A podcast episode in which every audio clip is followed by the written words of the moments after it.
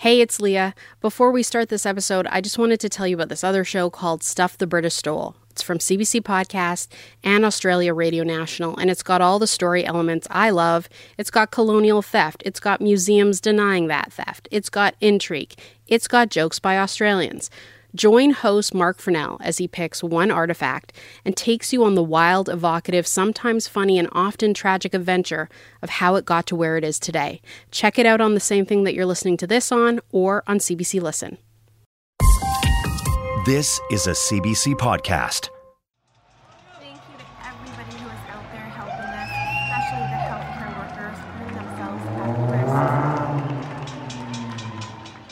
I think we are all getting used to hearing that sound now.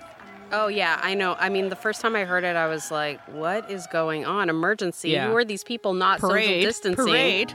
um, but later, I figured out that it was, you know, the celebration that many people across the country are doing, going out on their porches and just celebrating healthcare workers. So those bangs of pots and pans and claps, it's just, a, it's just a thank you. Yes, it's expanded now to include lots of other frontline staff. Uh, those people whose jobs are deemed essential in this time of quarantine. People like grocery store clerks, custodians, staff at healthcare facilities, uh, personal support workers, and so, so, so many others. Right. All the people who are saving our lives, basically, and keeping the world going. Yes. So for today's crash course, I wanted to take a look, uh, a very brief look, at the history of black nurses in Canada. Okay, I'm game. Why, why black nurses, though? Well, you know, there are so many caregivers that we could celebrate and who deserve some love right now. But I think that the uphill battle that many black caregivers have faced over generations really deserves a special bit of attention. And, you know, Nurse Appreciation Week is in May, but let's be honest, we're basically living in Nurse Appreciation Week every week right now. So Yeah, I think it's a good it's a good idea. To look at the history of black nurses in Canada, we need to travel back to the 1920s in Philadelphia, where Henrietta Vinton Davis established the Black Cross Nurses Association. So, this was an auxiliary group of the Universal Negro Improvement Association and the African Communities League. The Black Cross nurses were modeled after the Red Cross. And so why didn't they just join the Red Cross? Like why do their own thing? Yeah. I mean, you can probably guess why. I mean, I I yes. Yes. Um but Yeah. tell us anyway. Let's let's hear the well, details. you know, I mean, uh, black nurses and black people in general, black people in general were restricted from participating in many associations and organizations at this time, both in the US and in Canada. Okay. And so how did the Black Cross nurses how did it make it to Canada? So the association made its way here uh, during World War One. So at this time, black nurses were denied participation in the war effort. Okay, right. So, yeah, I know black men in Canada were allowed to fight in the wars going back to even before Confederation, but that was largely in segregated units. Black women were not allowed to participate at all. In the US, black nurses were only allowed to participate in World War I towards the end of the war when the Spanish flu became really rampant. Yes, yes. And so the Black Cross Nurses Association was a way for these women to support their communities. And although they were technically not trained nurses, they still provided care and first aid to wounded black soldiers returning home. Uh, they would send flowers and they would visit the wounded. Oh, that sounds amazing. I mean, it would be so life saving, I guess, just to see a familiar face. We know that that's happening even right now as nurses, you know, Yeah. sit by the bedsides of people and just provide that comfort of being together. So the nurses would also teach nutrition. Uh, they taught maternity and child care. They would visit new mothers and they would help them care for their children and tidy the homes of these new mothers. And they would share health information by giving out pamphlets and newsletter, things like that. Some of them even took the St. John's ambulance courses so that they could learn more about the field and more about first aid sort of independently. And, you know, this was a time when black women weren't allowed into nursing school, so they needed to find training any way they could. And many black women who were seeking to be nurses in Canada had to head to the US for training. I think we often think of Canada being ahead of the US in terms of segregation, but there were barriers in Canada. Many universities, like McGill, Dalhousie, University of Toronto Medical School, they all banned black students. In 1940, Miss A. Mann, which sounds like a totally made up name to me, but is apparently real. Um, she was the director of nurses registration at Toronto General Hospital, and she gave this explanation for segregation. Any hospital must keep in mind the reaction of patients to nurses in training, and there would no doubt be many protests from patients and doctors if colored nurses were introduced into the ward.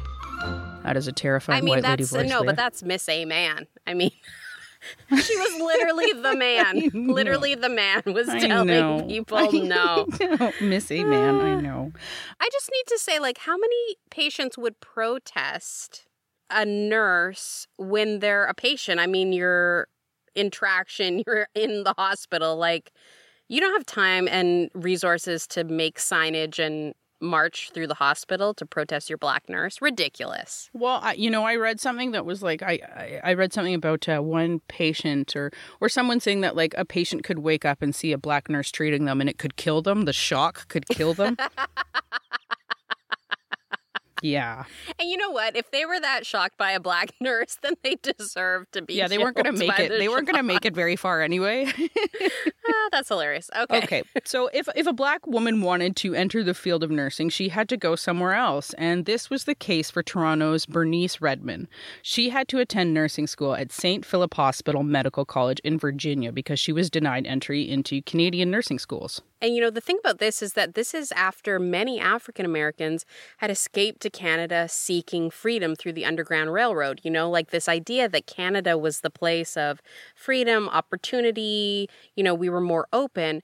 And then having to return to the States because they didn't have any opportunities really kind of throws that Yeah. whole idea on its head, you know? Absolutely. It's all kinds of messed up. So Bernice goes to school in the US, and then what happens next? Okay, so she graduates and returns to Canada, and in 1945, she breaks the color barrier when she went to work for the Department of Health in Sydney, Nova Scotia. Amazing. Great. That's awesome. Yeah. Okay, so Bernice became the first black woman appointed to the Victorian Order of Nurses. It's a national nonprofit community health organization that gives healthcare in home with a focus to uh, the chronically ill and the elderly. And so it began in the 1890s, and it would help to bring healthcare to rural communities in Canada.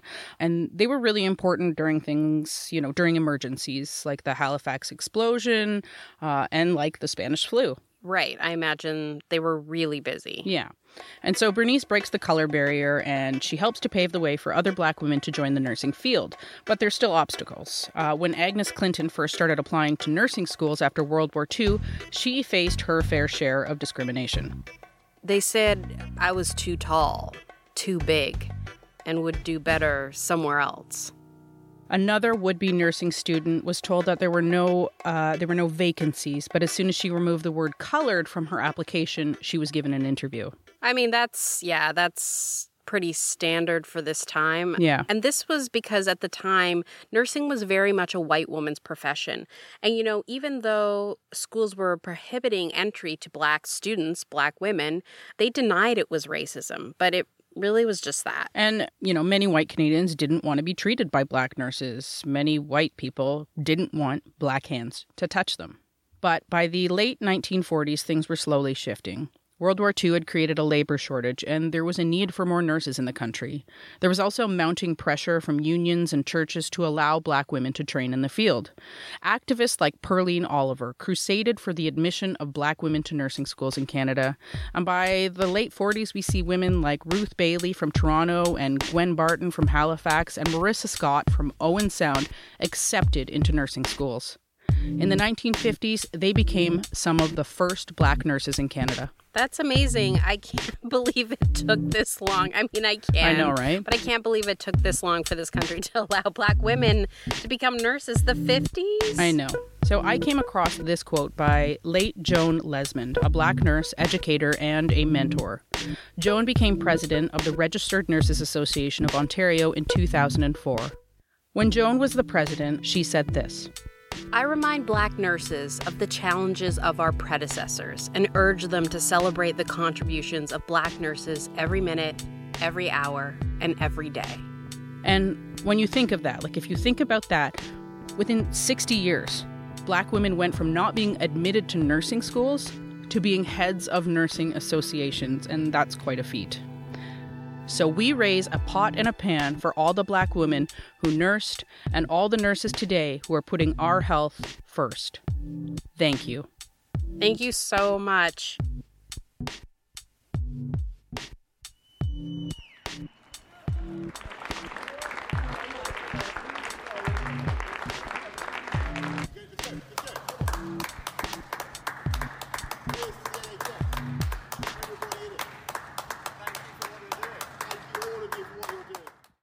For more CBC podcasts, go to cbc.ca slash podcasts.